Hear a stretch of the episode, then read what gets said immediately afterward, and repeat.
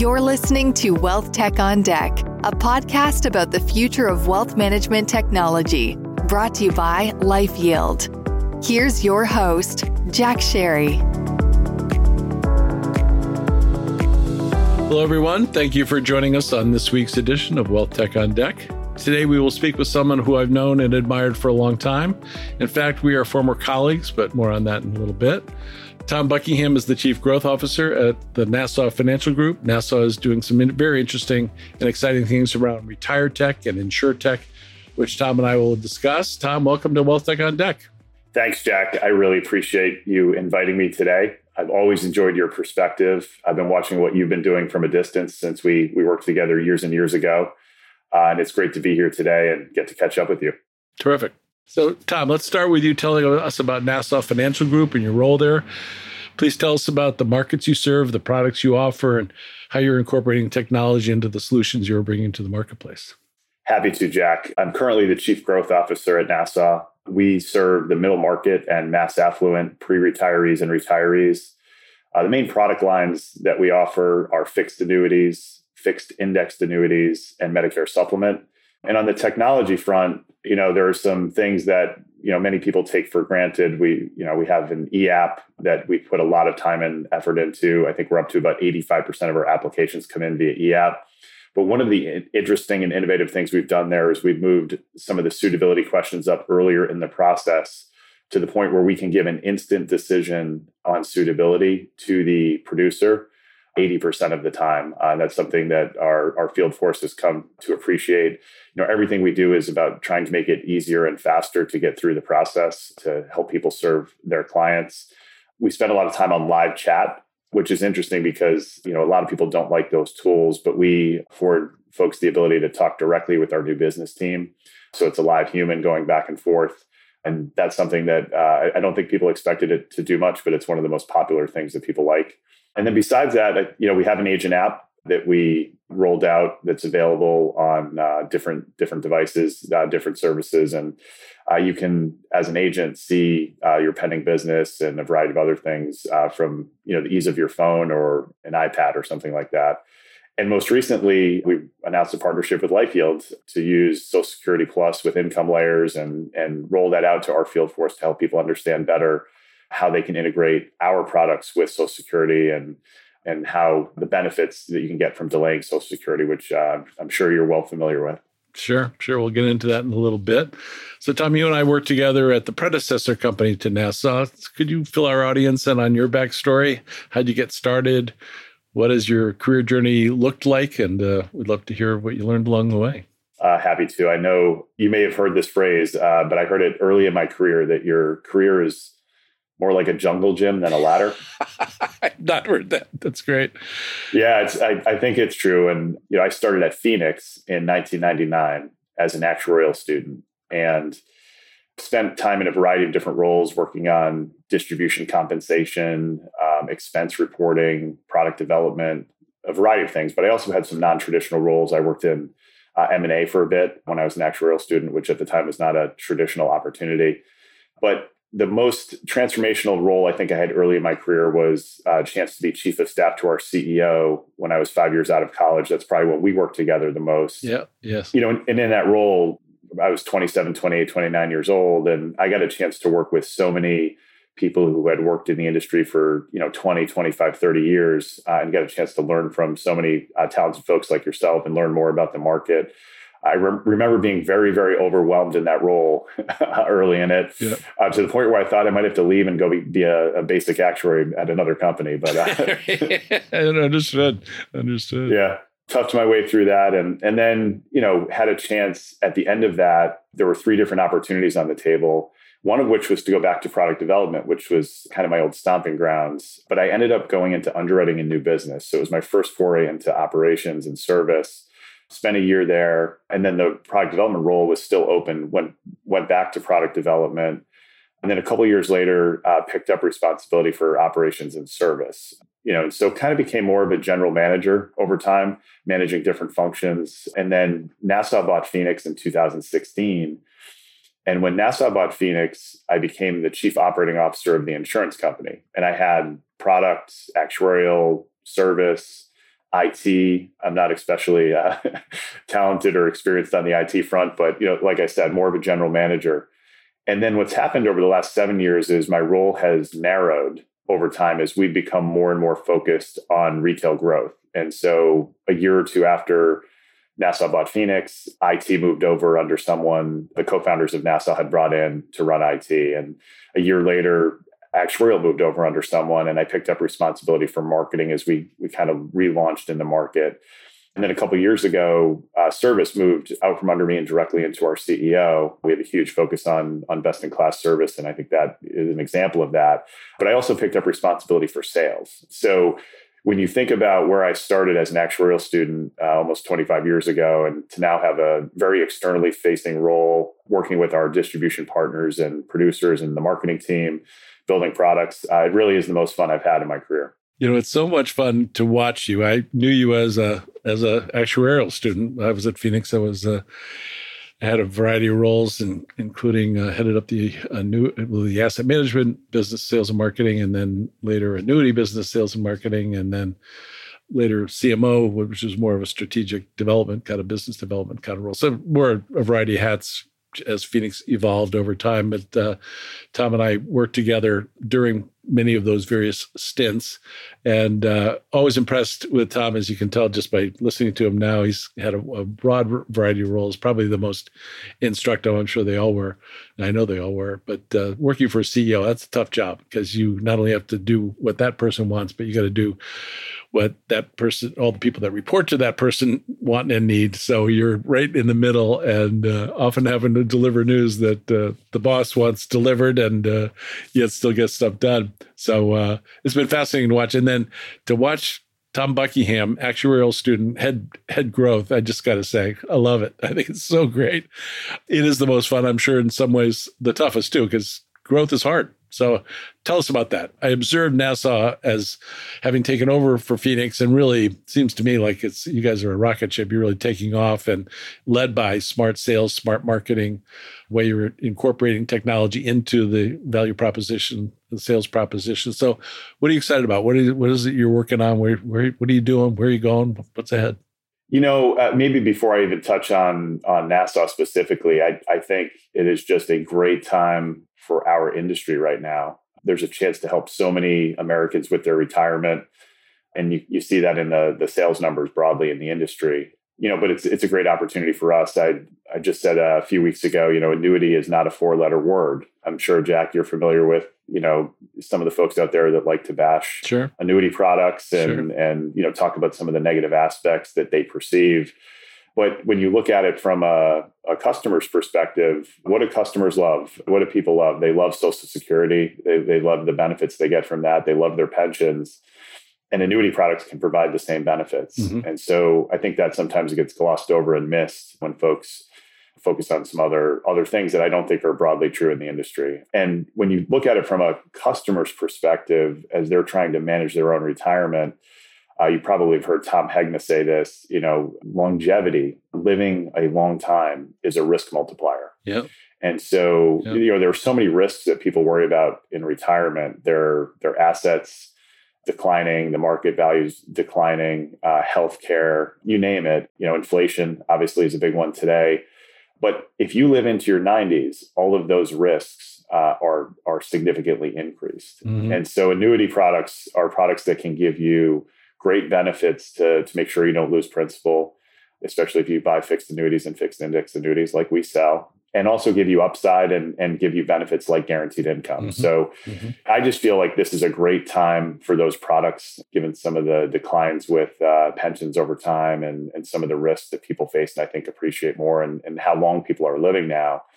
And my wife and I are both in our forties, and we both own annuities. So mm-hmm. uh, I think that's probably the, the thing I could say to, to back that up the most. But for us ourselves, you know, we're just...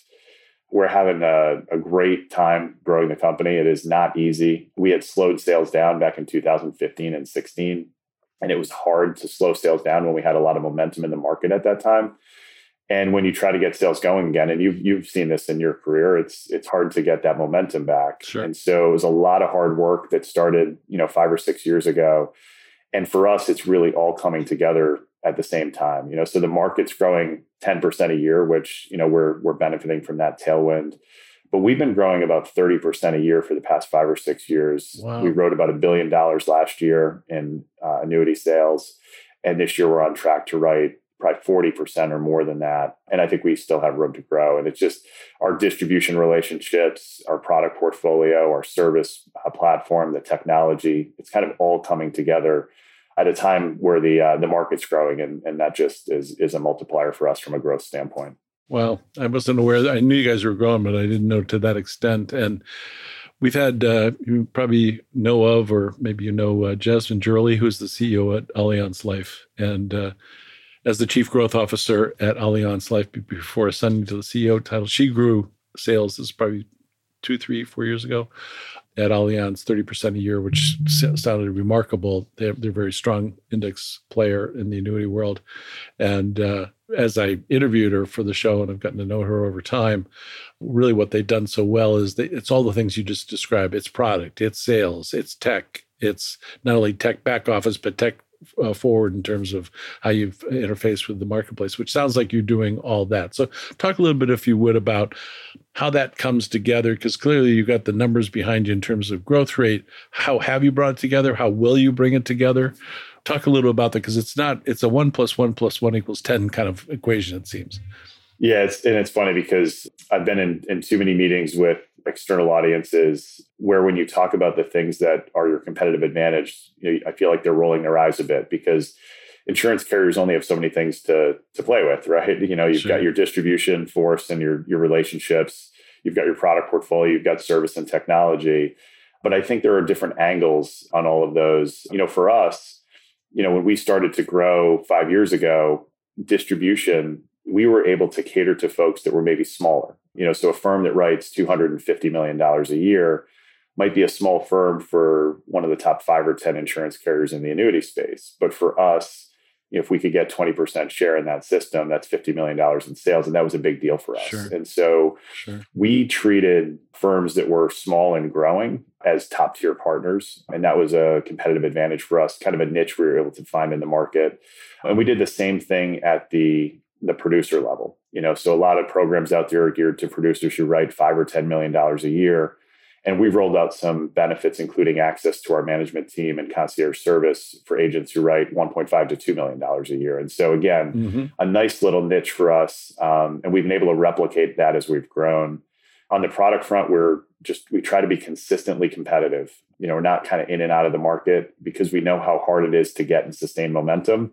And so we want to make sure we're, you know, our product is always a product that uh, a producer could could use with their client to solve one of their needs and feel good about it. Yep. You know, we're not going to have a product that just doesn't offer value to the consumer. And service, you know, a, a lot of people claim great service. You know, we we have the, the metrics to back it up.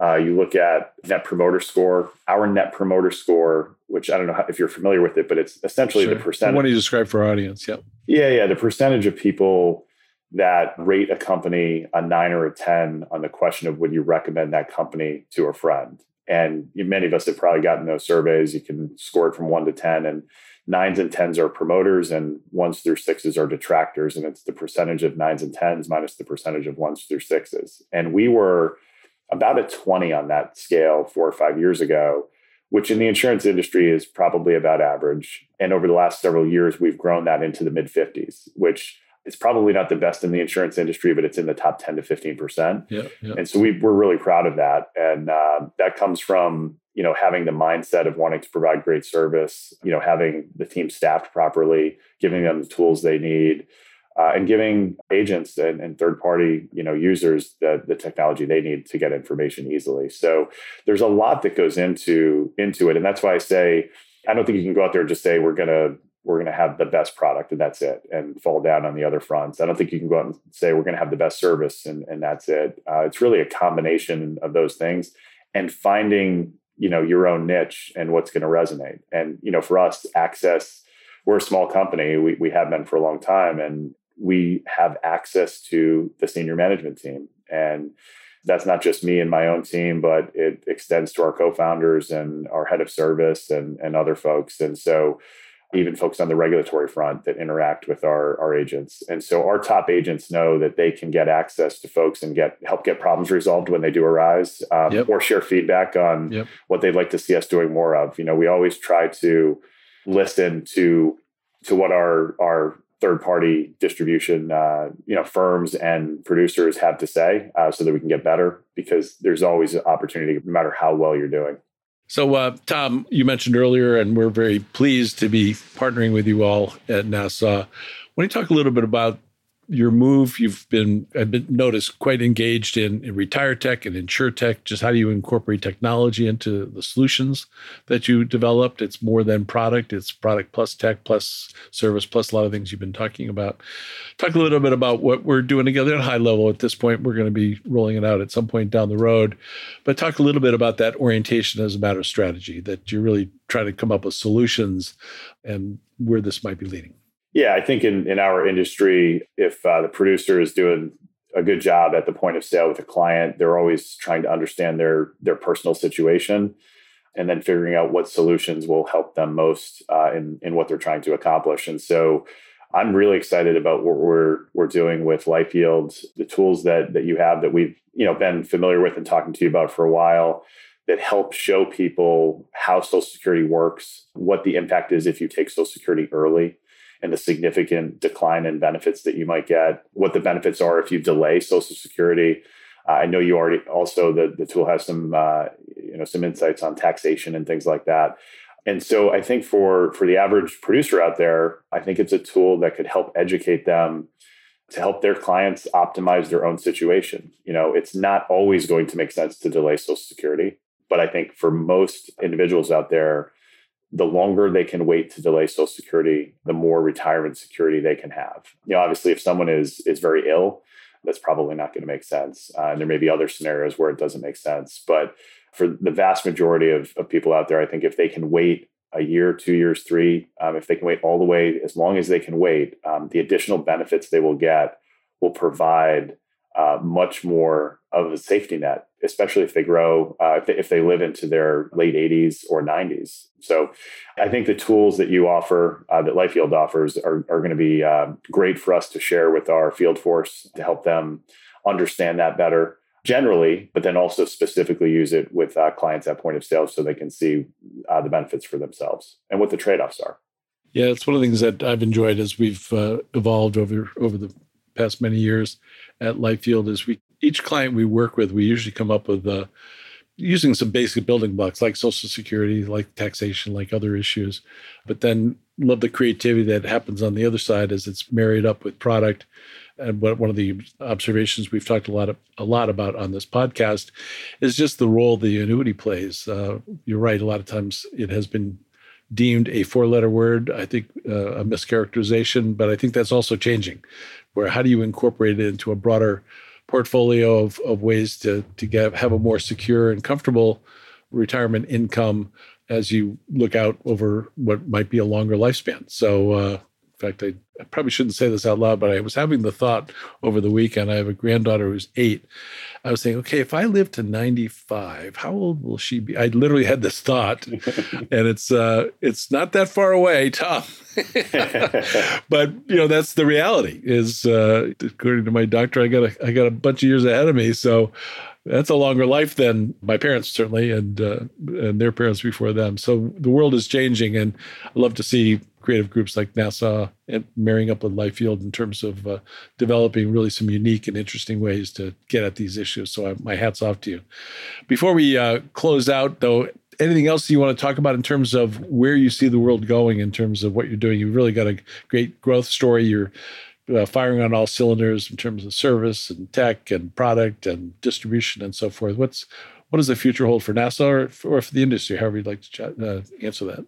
I don't know if I have too much more to add. I just, like I said earlier, I think there are. Uh, it's, it's a great time for our industry. I don't think the opportunity is going away anytime soon. I think we were probably talking fifteen years ago when we worked together about ten thousand baby boomers a day are retiring. Yes, uh, we and were. that wave that, that wave is going to continue for another, I think, ten to fifteen years. And so I just think there's there's huge opportunity. There's it's still an underserved market. Uh, there are so many people out there that need help.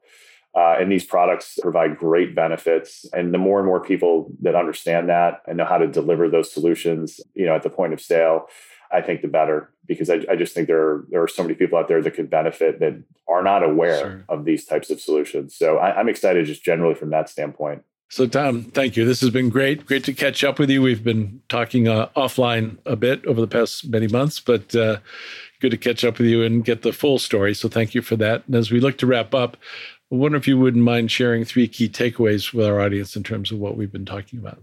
Sure. You know, I think for me, the first one would be that annuities can and should play a key role in retirement for most individuals. And that's something that that individuals probably can't do on their own. So they should, you know, talk to a professional, someone who has the ability to, to sell annuities, along with potentially other services as well.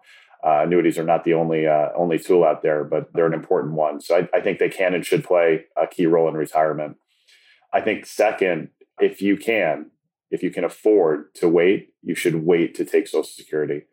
I went through this uh, kind of experience uh, advising my father a bit on on uh, when to take Social Security. And, you know, he was of the mindset early on that he was going to take it as early as he could take it, because in his mind, you know, he, he couldn't envision living, you know, probably past age eighty. And so, you know, for him, he's saying, why take that risk? I might as well take the money. Otherwise, I'm not going to get the benefit from it. He ended up waiting probably four or five years. Uh, I think he ended up taking Social Security at his retirement age. And he hasn't been happy. I'll, I'll be honest, he, he hasn't been happier since. You know, it's probably the happiest he's been in a long time, just having that, that guaranteed safety net um, and knowing what he's getting. I think the inflationary increases the last couple of years probably haven't hurt.